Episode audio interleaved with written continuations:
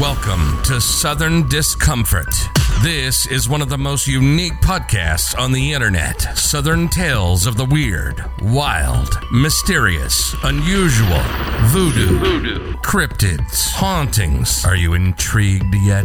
This is Southern Discomfort. Southern Discomfort. And now, your hosts, April and Christine.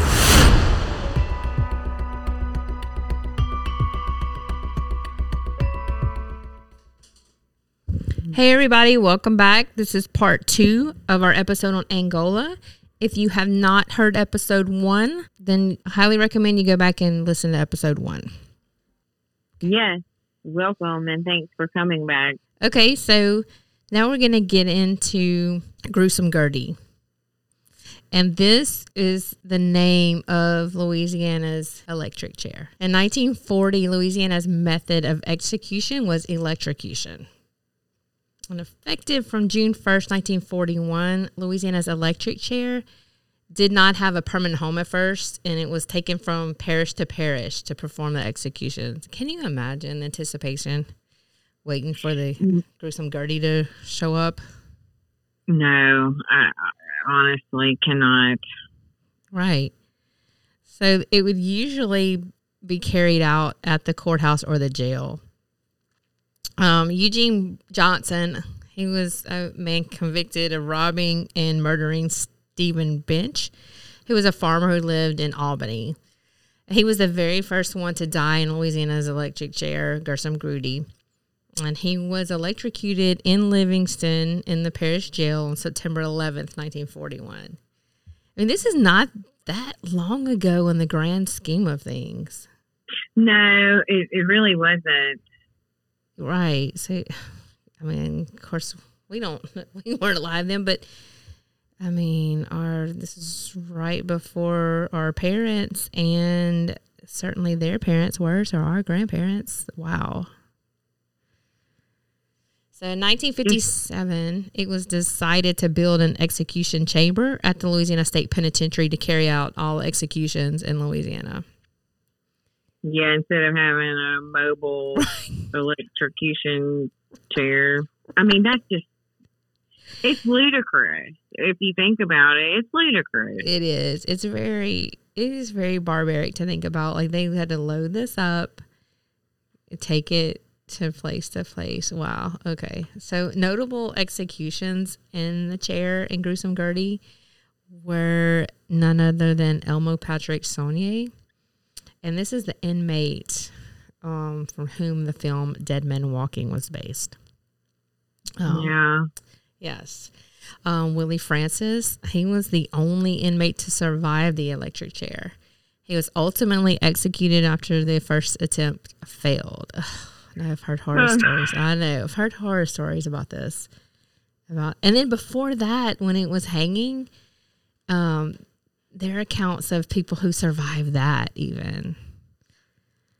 So yeah. Anyway, um, in 1991, that's when the use of lethal injection became the method of execution in the state of Louisiana. So the last person to be executed on Gruesome Gertie was Andrew Lee Jones, and this was on July 22nd, 1991. During its 50 years, Gruesome Gertie was used for a total of 87 executions. And it That's such a stupid name, too. I know, Gruesome Gertie. right. I think Old Sparky is the the name of the electrocution chair from Parchman Penitentiary in Mississippi. Is it really Old Sparky? Right, yeah. So they just have these telling it. I know. A gruesome Gertie and oh, okay, anyway. So it's it sits on display at the Louisiana Prison Museum in Angola.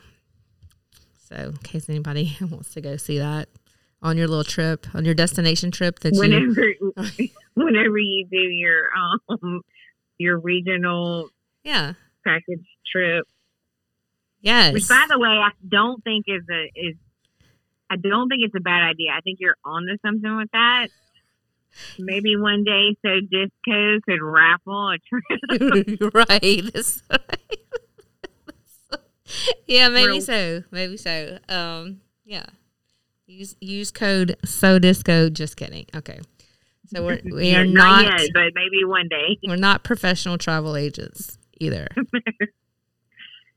so now we get to the Angola three.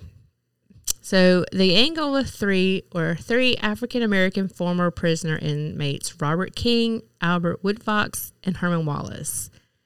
These were held for decades in solitary confinement while in prison at Louisiana State Penitentiary. The latter two were indicted in April 1972 for the killing of a prison's corrections officer, Brent Miller. They were convicted in January 1974. Wallace and Woodfox served more than 40 years in solitary, the longest period of solitary confinement in American prison history. Yeah, you know, so it, it's not, I can only imagine that it would almost come be, become a situation where you're just completely dehumanized. 40 years. Four decades. 40 Which years. has to be, in some ways, has to be worse than death. Absolutely. Like by yourself. We're social creatures. Wow. 40 years. I keep saying 40 years. That's a long time. So Wallace and Woodfox were each sent to Angola prison in 1971. Um, Wallace was convicted of a bank robbery and Woodfox was convicted of armed robbery. And Woodfox was sentenced to 50 years in prison. At Angola, Wallace became a member of the Black Panthers. They helped organize education of other prisoners and petition hunger strikes to protest segregation within the prison and to end widespread rape and violence. They were targeted by the prison administration who feared the politically active prisoners. The day after a prison guard was burned to death on April 17th, 1972, 23 year old prison guard Brent Miller was found dead after being stabbed 38 times. Woodfox and Wallace were indicted and convicted of his murder, although there were no physical evidence linking them. Witnesses were weak and exculpatory evidence was withheld. Wow. Yeah. This was a this is a retaliation. For sure. Yeah. So there were at least 137 stabbings at Angola in 1973 alone. And between 1972 and 75, 40 inmates were stabbed to death, and more than 350 were treated with serious knife wounds. Jeez. Yeah. There were two positive developments in the 1970s. One, Louisiana's Governor Edwin Edwards appointed Elayn Hunt as Director of Corrections. Hunt was a Baton Rouge attorney who was thought of as a prison reformer. She closed the Red Hats and the solitary and confinement hothouse. And two, the Angolite. This was an inmate published magazine of the penitentiary. Wilbur Rideau and Billy Wayne Sinclair became the editors in the 1970s. And under their leadership, the magazine became a must read for corrections officials and prisoners' rights groups across the world. This reminds me of our Carville episode. Mm-hmm. The, the, pub- publication. the star inside, and that was what gave everyone outside and around the world, a, you know, a glimpse of um, of life in their colony. So, yes, Yeah, it absolutely does remind um, or make you think about that. So, I mean, these are positives, yes. I'm just looking, I'm trying to think, okay, so it took 30 years or more for these advancements to occur. yeah. So, I guess one thing Louisianans can do is like create Drag a their feet. well, yeah, or create a publication to inform Well, yeah. Sorry. to, to inform I was others. on another train of thought. Yeah, that too. Yes. But Um, no, you're right. Like, and that's important to, um, like you said, it's a connector to the outside world. Yes. It's and what it did was it exposed the prison rape, murders, executions, and basically what life was like inside the penitentiary. In 1978, they won the American Bar Association Silver Gavel Award and the Robert Wow. F. Kennedy Journalism Award. Oh Right? God. I know. For a prison publication. So, and in 1979, Rideau and Sinclair they received the George Polk Award in journalism for special interest reporting. So, I mean, like you said, that is a positive. It is. It absolutely is. And Sinclair wrote that as a death row inmate, he was confined to his cell for all but 15 minutes each day, during which he must shave, bathe, wash his clothing, and get what little physical exercise he can. He was never outside the immediate vicinity of his cell, thus, he is denied sunshine and exercise.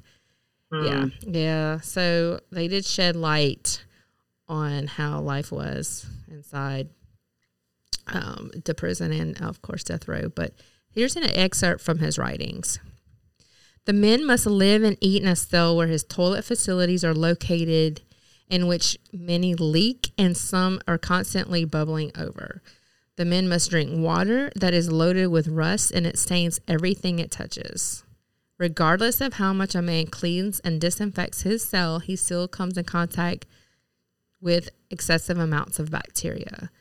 The men are fed from a food chart that is usually filthy, and numerous times insects, roaches, or human hair is found in his food, and many times mm-hmm. the trays he must eat out of are stained with two of the three day old grease.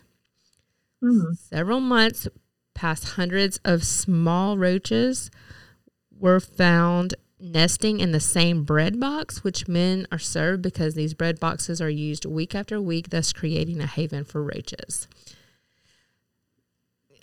See, I mean the the level at which basic human rights are denied these people is it's disturbing. Yes. Uh, so now you know you can see where this was such an eye opening. Um, uh, opportunity for this publication? Because when you're in prison, you don't lose your rights, your basic human rights. You're not supposed to lose your basic human rights. That's not supposed to happen. Right. In the year 2000, Louisiana was the second highest in the nation behind only the District of Columbia with 35,047 people in prison. By 2005, Louisiana held 36,083 people in prison with the highest um, incarceration rate in the nation. And this goes back to what you just said earlier. So yeah. The next highest state, Mississippi. Is no, it, it's so shocking. I was going to say, is anybody shocked about that? It's always Louisiana, Mississippi, Louisiana, Mississippi. Either the top of the worst or the bottom of the best. Jeez. Right. So in 2014, Louisiana held 38,030 in prison, first in the United States, with the next closest state is Oklahoma. So if you look at that number, in 2014, Louisiana held 38,000 plus. So to put that in perspective, the town that we grew up in is probably 20,000 max. I'm not sure. Don't quote me. Don't come for me if you know where I'm from. But right. yeah, I mean that's a that's a city. I, I was gonna say small town, but it's actually a city.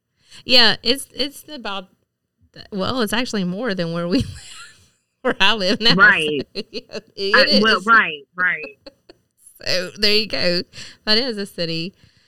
So, a city size, uh, small city size. Over 500 right. prisoners were prescribed psychotropic drugs for mental illnesses from depression to schizophrenia. And in 2014, they found the temperatures were over 100 degrees in cells on death row at Angola, sometimes with a heat index of 107.79 degrees. It gets hot in Louisiana, people. It gets hot. Gets very hot. So prisoners at Angola die at more than triple the national average for state prisons. And Louisiana spends less than half the national average on inmate health care. And in 2014, the state of Louisiana disclosed that roughly 73% of Angola's 6,250 inmates are serving life without parole. The average sentence for the rest is 90.9 years. I mean, it's just dismal. Yes. And in 2016, Louisiana reported 4,860 offenders were incarcerated in the state's prisons serving life sentences. The average age was 46 years old, the highest rate in the nation. Mm. More than 85% of the men serving time in Angola will die there. The average sentence for prisoners in Angola exceeds 99 years. Non- Nonviolent prisoners cost Louisiana about a 180 million. Louisiana reported paying over 127 million to operate Angola. So $56.15 per offender per day, over 20,000 per prisoner per year. Just to give you some cost. The total corrections budget was 658 million with 360 million going into state prisons and 22 million in medical care. It's pretty far apart from the total number, the 22 million for medical care. I say pretty far apart. That's very far apart. All, I mean, all of those are very uh, telling um, metrics and numbers around the prison, and so it's a good segue into um, the war- warden that served um, from 1995 to March um, 7th, 2016, Burl Cain. Um, he is famous for the complete overhaul of Angola, once known as America's most violent maximum security prison, and um, attributed for numerous improvements and lowering the rate of violence at the prison um, but also had um, numerous personal criminal allegations. So uh, alleged, right? So I mean that's typical Louisiana, right? Yeah. typical. Yeah. Oh my gosh, yes. And so he allegedly sold interest in land that he owned in West Feliciana Parish to two developers who were either family or friends of two Angola inmates um, in for murder. Um, the state legislative auditor and the state department of public safety and corrections uh, began investigations into this issue and in May of 2016, he was exonerated of any wrongdoing with respect to using his um, or using employees to perform personal home renovations.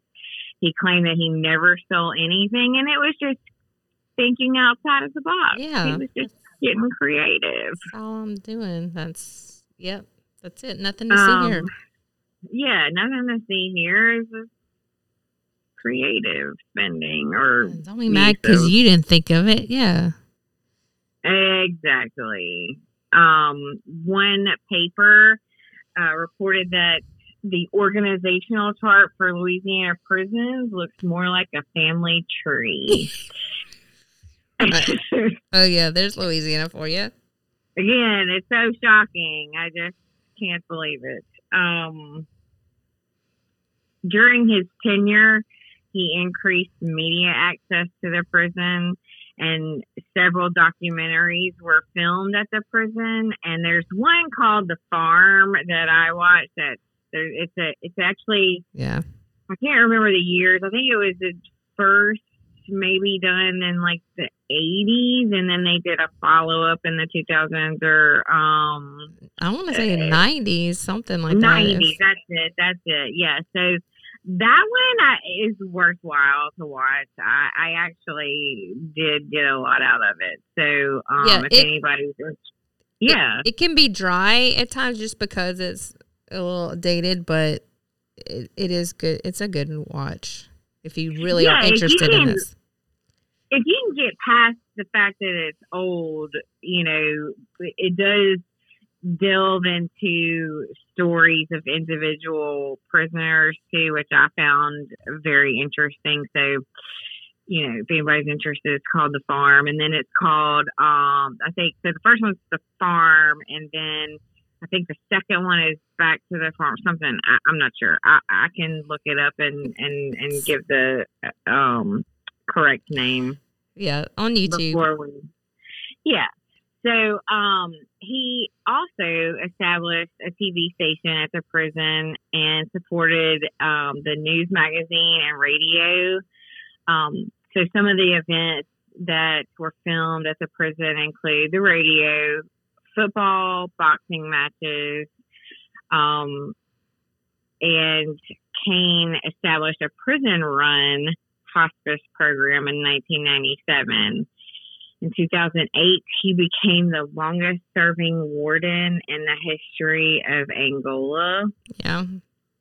And here we are with another interesting tidbit. As of 2020, he became the head of the Mississippi Department of Corrections. Governor of Mississippi Tate Reeves chose Cain as the agency head. I mean, why not? Like, okay, Mississippi taking Louisiana's leftovers. It doesn't matter that you have a, a tarnished past, although he does have some accomplishments. That's for sure. So He does, and you know he's. Uh, anytime you hear or you read something about Burl Cain, it's you know one of the common themes is that he took Angola and made it in his own image, like he he made it what what he thought it ought to be, and because you know this ties back to a lot of the dismal statistics that um, what you outlined for us. You know, these men didn't have a whole lot of hope for anything because you know they're in here pretty much they know they're in there either most of their life or they're going to die there so right, you know it's like his goal was to give them a sense of hope and to give them a sense of um or, or purpose in life and and and you know I, i'm obviously not going to um, get into a lot of details around that, but what he used is religion, specifically Christianity, right, um, to, to give the prisoners that sense of hope and purpose. right. Um, so they adored him too, the inmates. oh my gosh, if you watch that documentary, like they're like, "Hey, Warren," and Yeah. he's like, and he like knows them by name. He Right. knows their, he knows what they're in for. He knows like personal situations with family. Like he remembers that stuff, and he like undertakes to uh have conversations with him when he's walking down the hall or when he's driving through the field. You know, it's. I Right. mean in a lot of ways you can see why he was so likable. Right, of course. He met them where they are in a lot of um, respects, and, and he showed them respect. That's one thing he did was he showed them, respected them as a human being. Exactly. So I mean there's you know, there's a lot to be said around that. Um so the campus itself, there are six main areas that are called camps. Every prisoner works eight hours a day, five days a week, and they earn, they earn two cents per hour, and they can earn annual raises of four cents an hour. They primarily work in the fields farming, um, and the crops consist of corn, soybeans, wheat, cotton, tomatoes, cabbage, okra, onions, strawberries, beans, peppers, greens. Um, they tend the cattle. They make license plates for the state, and they work in the mattress shop. Um, Angola is still operated as a working farm, and the former Warden Cain once said that the key to running a peaceful, maximum security prison was that you've got to keep the inmates working all day so they're tired at night. Right. I thought that was interesting. But also, that does give a person, whether you're outside of a prison or you're inside, it gives you a sense of um, putting in a good day's work and accomplishment. Well, it's true. I mean, like, it's that whole giving somebody a purpose thing. Like, Right. um, our stepdad has always and forever said, you know, you need a purpose. You need a reason to wake up in the morning and somewhere to go. Right. Um, so that, you know, resonates, I think, in that context. Right. So, um, they pay for their own medical care, including sick visits, which are six dollars per visit. They pay for their basic toiletries like toothpaste, soap, um, and their even their clothes, shoes, phone calls, snacks, and legal copies.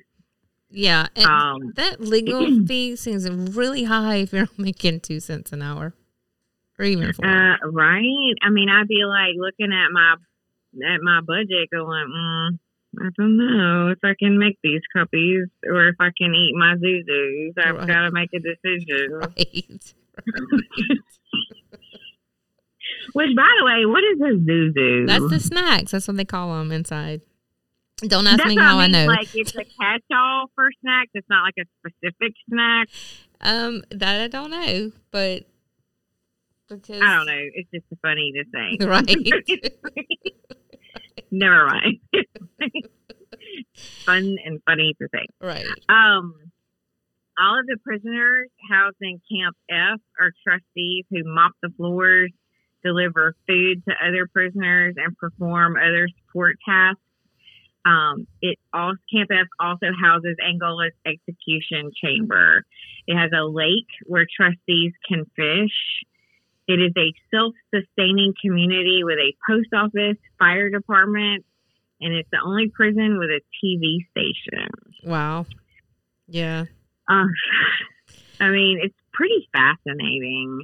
It so reminds me of Carville and its self-sustaining community, and also the yeah, doesn't it though? Well, I was going to say, it absolutely does. And then also, I don't know that that you have this in in um, what you were going to say, but everything that they that they toil out in the field, the then the crops that they harvest, that's what they eat. So they do eat those those freshly grown vegetables and food. Although I'm glad, you know, it's interesting that you brought that up because I think it was in the it was in a documentary or something that I read how um, taxpayers. So okay, so they start growing. This is in recent years. They start growing, um, or not growing. They start uh, producing grass fed like beef products, and taxpayers started complaining that prisoners should not be allowed to eat the grass fed products Wow. that the Wow. prison. Isn't that just Yeah, disgusting? it is. Yes, it's like Because they're the ones doing all the work, Yeah. but they can't have the spoils. Right. Like, no, that's just the basic human right that they're entitled to. But uh, anyway, Yeah, right. Go off on that tangent. um, not here anyway. right. So, um, Angola is the only penitentiary in the country to be issued an FCC license to operate their radio station, KLSP. Um, Louisiana State Penitentiary is the LSP. Is a it's a 100 watt radio station that operates at 91.7 on FM from inside the prison to approximately 6,000 potential listeners, including inmates and the penitentiary staff. The station is operated by inmates and carries some satellite programming. Um, inside, uh, KLSP is called the Incarceration Station. I love it, right? Because they still have their creative flair. I love it. That's pretty amazing, right? It's the only, at least at, at um, I don't know that there are any outside of what this this research shows that it, it's the only one to know. issued a FCC license. That's amazing. I mean, it is. It's no. It's notable. It's newsworthy. It's something that just is fascinating to me. Right. So, B-Line um, is the only community behind prison gates. Yep. And here you It- go. This is why it has- bears Yep. the nickname a gated community. here we here we are. We have arrived. Um, so it includes a group of houses which is called B-Line, and they function as residences for prison staff members and their families. Inmates do perform services for the staff members and their households. Um, the employee housing includes rec centers, pools, and parks. And there is actually a golf course constructed on the site of a former bull pasture opened in June of 2004. Prisoners performed most of the work to construct the course. Um, prisoners that the administration considers to be the most trustworthy are permitted to work at the golf course. Warden Cain stated that he built the course so employees would be encouraged to stay at the prison over the weekends. He wanted them to um, be available for any um, emergencies that may arise. Hmm. They have rec facilities um, like ball fields, uh, the prison view golf course, a swimming pool, a tennis court, and a walking track.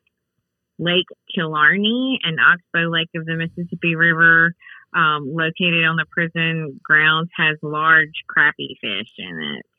Doesn't that sound like you just read something like, "Oh, welcome to this gated community that has like, like some advertisement of this high end community?" Yeah, like you, you could that could come right off the page of a brochure. right.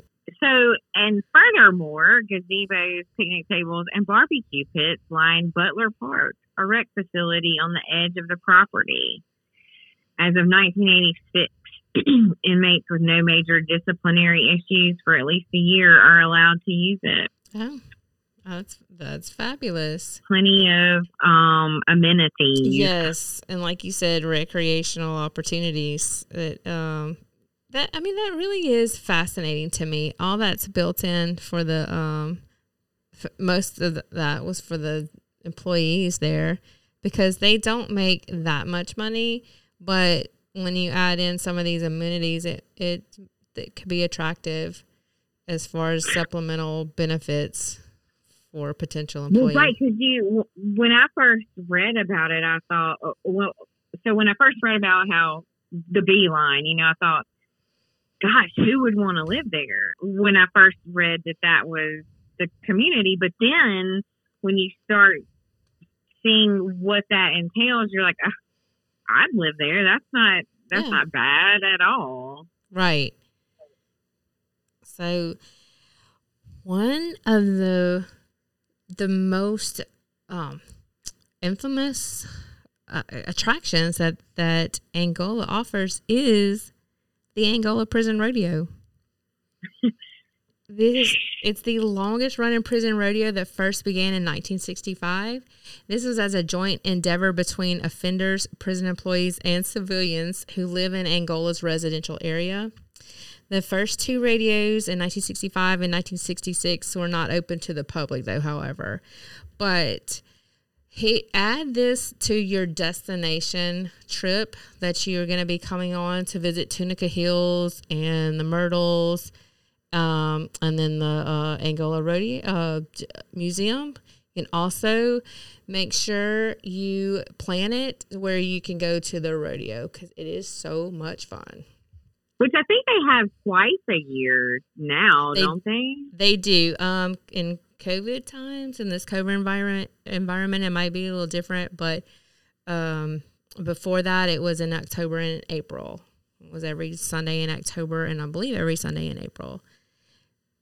It's it's a good time, guys. You should go. Um, but this was beginning in 1967. They sold a limited number of tickets uh, to the general public for admission to the rodeo. The proceeds of those sales they benefited the inmate welfare fund, and that funds the recreational and educational programs for the inmates, which is an amazing idea.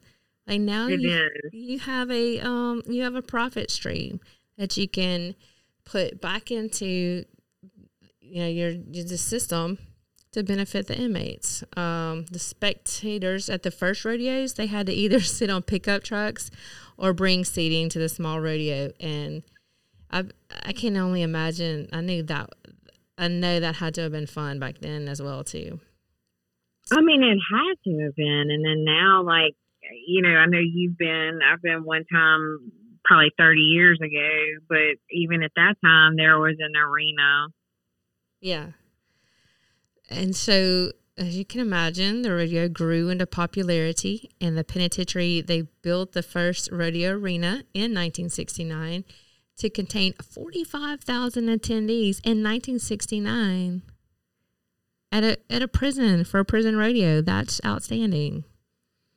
So, um, but today, I, I mean, I, I I would only imagine no other prison can can tout anything like these right, uh, amenities and then this event. right. Um, so as we'll get into, this was all like Burl Cain's. uh, This was his brainchild, right? So, but today the arena accommodates more than ten thousand attendees. Um, they continue to um, get the. It's a behavioral incentive. It rewards the offenders with good behavior to compete in um, not only the rodeo, but furniture, art, and jewelry, because they also, as an aside to the rodeo, they have their arts and crafts festival. So you can buy their wares, and I've bought several things in the past, and you know, when you, I guess, when you have a lot of time on your hands, these inmates are very talented. This work yeah, is pretty it's, amazing. it's not like arts and crafts you think of. It's like it's like really intricate artwork. It is. They carve out like solid wood rocking chairs that they sell for hundreds of dollars. Gorgeous, beautiful. Um, I bought some stained glass pieces. You know that has been painted on some hand painted pieces. They have jewelry. It's all handmade. It's amazing. And, they- mind you, they spend most of their time, like you said, during the year getting ready for this. Like this is their highlight. This is the big. This is the main event. Absolutely. And it's something for another thing for them to look forward to and have, like you said, hope and just, you know, something to look forward to in the future. And they're they're actually crafting something. There's a lot to be said for that. Um, and the inmate participation is entirely voluntary, and many offenders um, see see the rodeo as a rare opportunity to feel as part of the society outside of the gates, and they take pride in showcasing their talents. So that's huge. That's just a huge um, th- thing for them to go through. So. Angola's rodeo incorporates traditional and unique events like traditional rodeo. It hosts bull riding, bronco riding, barrel racing, and steer wrestling. And uh, also includes convict poker. This is where four offenders play poker seated at a table with a loose bull, and the last sitting offender wins. Yes, like this is so tense. This is like, oh my god, and the crowd is just like into it, and you're just watching it, and they have nothing to lose. So, yeah, Which is wild because it's a real thing, right? like this event. Like I know you don't watch the show. I'm sure we do have some listeners that watch the show Yellowstone, and this is not really a spoiler, but just in case, spoiler alert. So there is an episode where the uh, Wranglers take their poker game into the arena and they play this just for like shits and giggles. Oh, okay, wow, yeah. Well, this is this is for real, for real though. A real thing. but they win. They win money for it. They can put in there. Yeah. Whoever's, I guess, the last one at the table. Yes. And then they have um, this game, Prisoner Pinball. This is where the offenders stand and randomly place hula hoops with a loose ball and the last one staying in. It's, I would be like, first of all, I wouldn't even try it, but then I would be like, I'm out. Oh, no. No, yeah. a bull coming at me. But like I said, you know, if you have nothing to lose, go out there and do it by all means. The cutest thing though that they have is the little monkeys dressed in cowboy outfits that ride dogs that herd sheep. That's the cutest Yeah, little that thing. is the absolute cutest thing you'll ever see. you can YouTube this too. Like this, um, it's not part of the of um Angola. It's just an added of they bring this group in that does that. But that's fun. that's fun to watch. that ride dog that herd sheep. But they're like cute little outfits, and they even have little cowboy hats that fit on their little monkey heads. it's so cute. They have a little fringe vest. It's precious. It's absolutely adorable. Oh, uh, I was gonna say Google it, but you can definitely YouTube it. So um, the grand finale, though, oh my gosh, is what everybody stays for. It's called Guts and Glory, and they put a poker chip on the head of a bull, the toughest bull. They release it in the arena, and all the inmates scramble to snatch this chip off of his head. To, to Uh-uh. win. And that's uh, they win a, that's the biggest prize they win. Um, well, they probably win like bragging rights too inside. Yes, but oh my gosh, you have to get so close, to get dangerously close to that bull to get that chip. I think it's like five hundred bucks or something like that. But um, they're real, and they. when you make two cents an hour, that's a fortune. Oh my gosh, yes, like, yes, absolutely. And then they're like, like I said, like what do we got to lose? Go, go for it. So, and then they make it look. I mean, it is scary and it's tense, but it's just fun. It's fun to watch. It's like, oh my gosh, 'cause you can just feel the like how dangerous it is.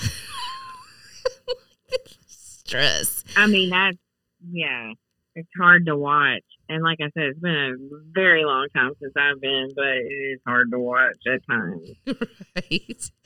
But um, all the events are real and they can be dangerous, but it is produced by rodeo professionals with years of experience. And each event, they do have the trained rodeo professionals and the professional rodeo clowns who their job is to save lives by distracting bulls. So they have the rodeo clowns too, which is, um, you know, they're pretty funny as well. It's all entertaining but um, they have they do wear protective gear and um, they have emergency vehicles and personnel right there in case anybody does get injured.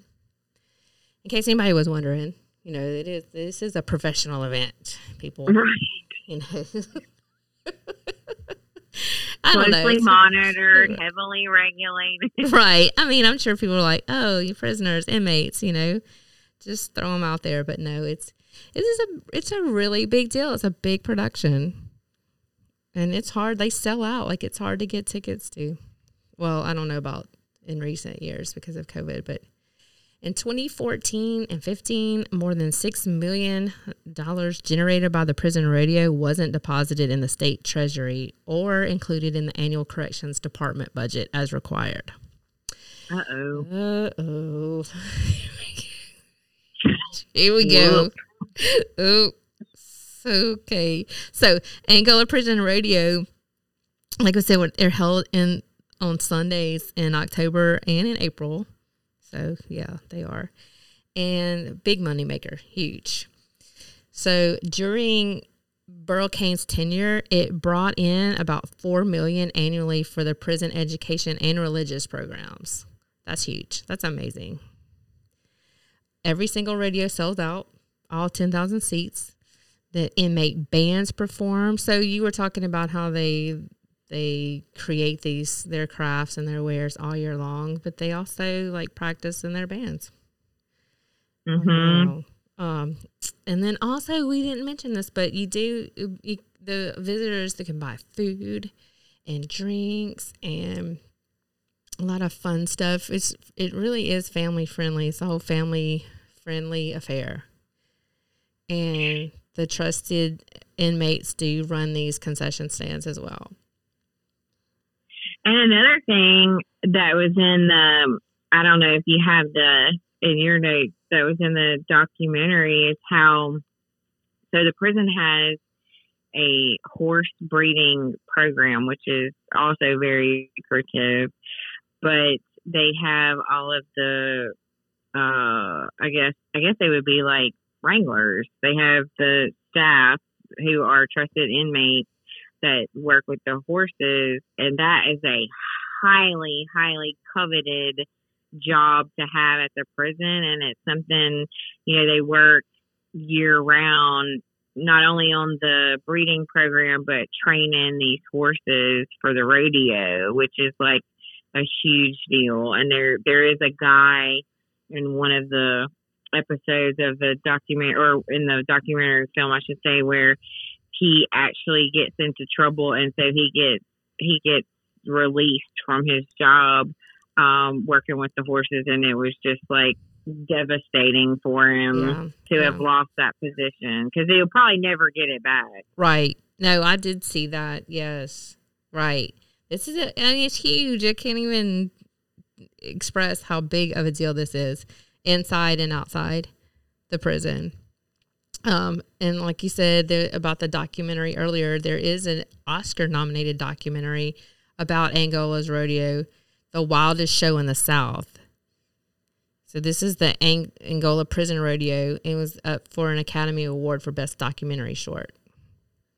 So I mean, this is nothing to sneeze about. This is a really big deal.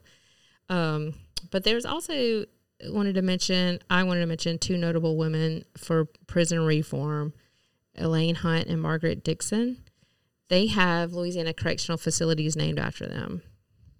So those are the women's um, correctional facilities.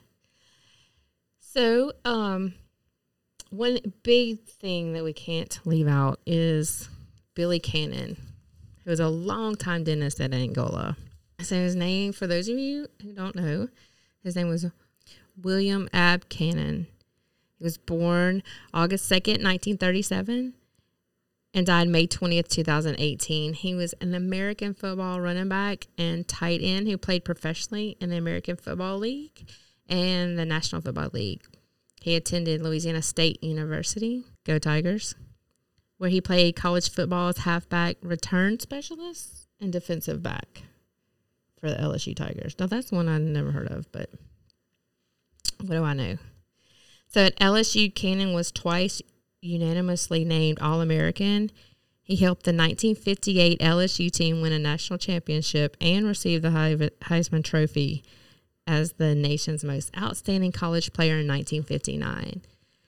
Which has only been done by one other. Go Tigers. Yes. Go Bengals. Joey B. Okay. So everybody's all American. So that's a movie.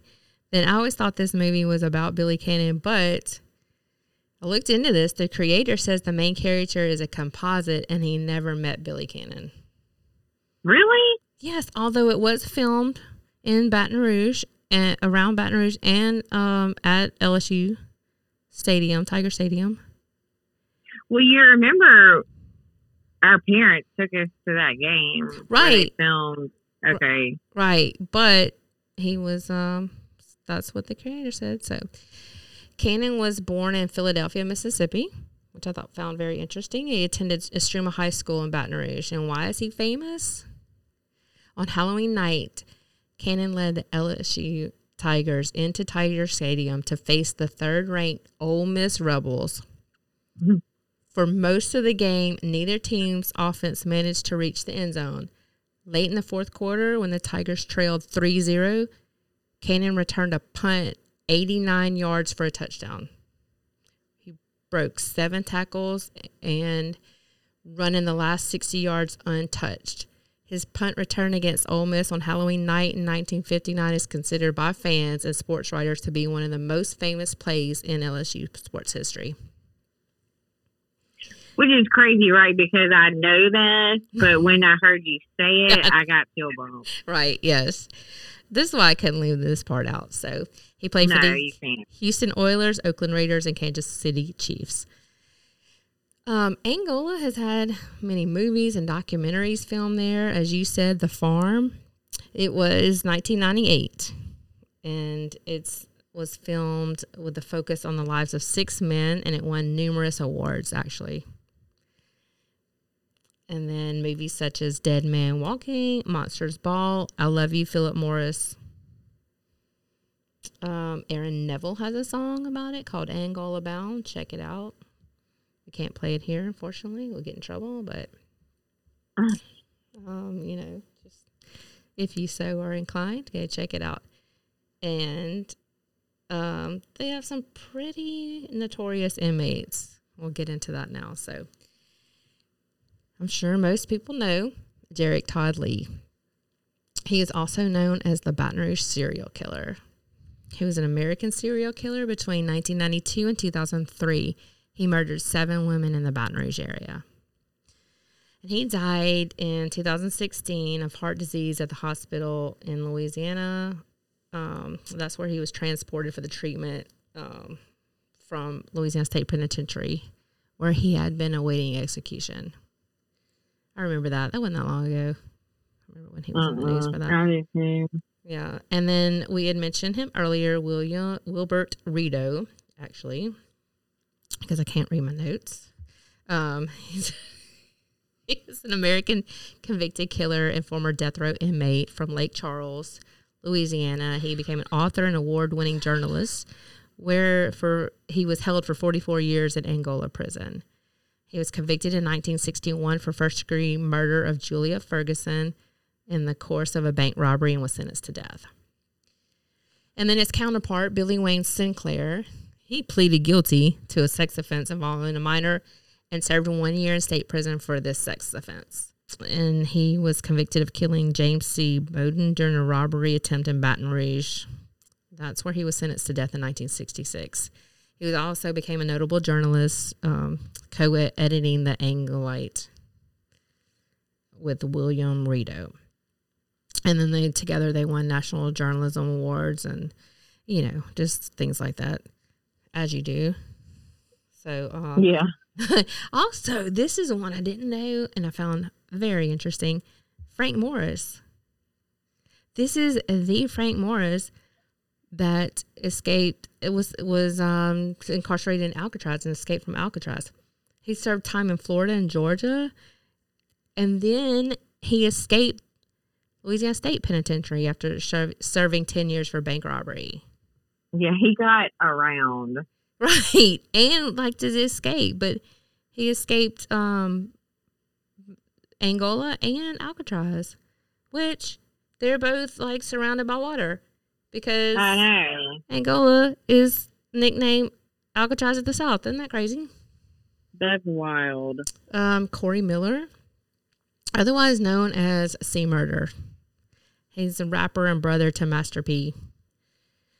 In 2002, he was arrested in connection with the murder of 16 year old Steve Thomas and was sentenced to life in prison on August 14, 2009. He's serving his sentence at Angola. Um, James Carroll Booker III. He was a New Orleans rhythm and blues keyboardist born in New Orleans. He had a unique style combined um, rhythm and blues with jazz. And musician Dr. John, I thought this was so. I love this. He described Booker as the best black, gay, one eyed junkie piano genius New Orleans has ever produced. He was flamboyant personality, and he's also known as the Black Liberace. Okay. Torrance Ivy Hatch Jr. Y'all know who that is, right? Little Boosie. Yep. Lil Boosie. In 2009, he was sentenced to four years in prison on ju- uh, drug and gun charges. And he was released March 5th in 2014. I'm pretty sure he lives in Mississippi now. I'm pretty sure it's Atlanta. Oh. I don't know. I don't know. I do follow him on Facebook, but I don't know. I'm kidding. Huh. Okay. No, I could be wrong. I was just, I don't know. I don't know. I could be wrong. He could be between the two. Yeah, somewhere. Maybe, maybe all three. Maybe here, there, and or maybe not even in, in Baton Rouge. Maybe he's hot enough. I think I just remember somebody saying that they knew uh, somebody like his uh what do you call it his promoter because he still does shows. Yes, yes, he does. Um, Sean Vincent Gillis. Okay, here's one. I bet a lot of people don't know as well as Derek Todd Lee. This is Baton Rouge's other serial killer. And he's a rapist and necrophile who stalked and murdered eight Louisiana women between 1994 and 2004. Yeah, so. All around Baton Rouge. Yes, in the Baton Rouge area. Arrested in 2004. Okay, definitely. The bigger question is why don't we know more about this one? Yeah, because he was overshadowed because it was the same time frame as Derek Todd Lee, Okay. right? In the same area. Go figure. So, um, Carlos Joseph Marcello. if you don't know who he is, where have you been? Exactly. All of your life. He was American crime boss of the New Orleans crime family from 1947 to the late 1980s. He was convicted of assault and robbery and was sentenced for nine years, and he was released after five. Kirksey McCord Nix Jr. This one, a lot of people, at least in this area, should know. He was reputedly the former leader of the Dixie Mafia. In 1972, Nix was convicted of murdering Frank Corso, a New Orleans grocery executive. Um, this is he murdered Frank Corso in the course of a break-in at his home, and he began serving life prison, a life sentence without parole. Nix was later involved in the 1987 murder for hire killing of Judge Vincent Sherry and his wife Margaret in Biloxi, Mississippi. His co conspirator, Biloxi Mayor Pete Halat, had stolen hundreds of thousands of dollars from Nix and blamed it on his law partner, Vincent Sherry. And Nix ordered a hit from prison and was later sentenced to isolation for the rest of his life. So the next one is the Bayou Strangler, Ronald Joseph Dominique. He's an American serial killer and rapist who murdered at least 23 men and boys in the state of Louisiana between July 1997 and 2006. And on September 23, 2008, he was found guilty and sentenced to several terms of life imprisonment without parole. There is a documentary, I believe, on Prime. I believe it's Prime. Um, called the called the I'm gonna Bayou have to Strangler. check that out. Yeah, called the Bayou Strangler. Okay, this one blew me away for several reasons. Yeah, I did not know this. Freddy Fender. Oh my That's gosh. crazy. Okay. And look at, I mean, how long he was there. Okay. I am gonna go on record for saying I know who Freddy Fender is. I did not know that he was a Tejano. I didn't even know he was Hispanic. Okay, his he was born Baldemar Garza Huerta, and I know a song "Wasted Days and Wasted Nights," and I had no idea. But anyway, he was arrested for a marijuana charge. Oh my gosh, people really? And how long did he spend in? uh, It's a long time. I don't have that in my notes, but I'm just blown away that I mean, I've looked yeah. I'm just like Freddy Fender. What? and so, That that was. I will say that one was like. There's some shocking ones in there, but that one was like the most shocking to me. I had no idea. right, absolutely. Okay, this one is more recent. This is William Michael Hayden. He's a former American gunsmith, television personality, U.S. Marine, former gun shop owner, and convicted child molester. He is best known as a star from Discovery Channel's reality series Sons of Guns. Yes. He was convicted of sex crimes in 2017 and receiving three life sentences and currently serving those sentences at Angola. Clementine Barnabet. This is one that I um, know about because he's the accused American serial killer who was convicted of killing one person and claimed to have killed as many as 35. So that three serial killers or four? That's three. And that wraps up our part two episode on Angola. Yeah, it was a it was a lot of information, a lot of of, of really interesting information. So don't forget to plan your um trip down south. Right. So it was. That was a roller coaster ride. And I just want to say thank you so much for those who did not did not give up on us. And thank you for all of our listeners. We love you. Yes, contrary to what you may have heard, we're not Southern Disconnected podcast. We are very much active and well. Um, so looking forward to bringing you some more discomfort in this new year. Don't forget to follow us on socials and uh, leave us a review and five stars. Thanks so much. And until next time. Remember to keep one eye open because you never know what you might see. You've been listening to Southern Discomfort with April and Christine.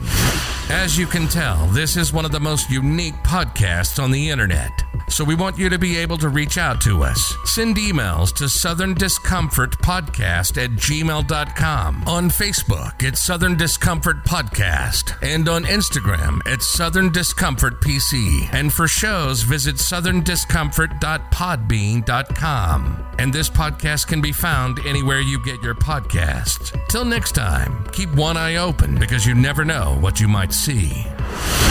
This is Southern Discomfort signing off.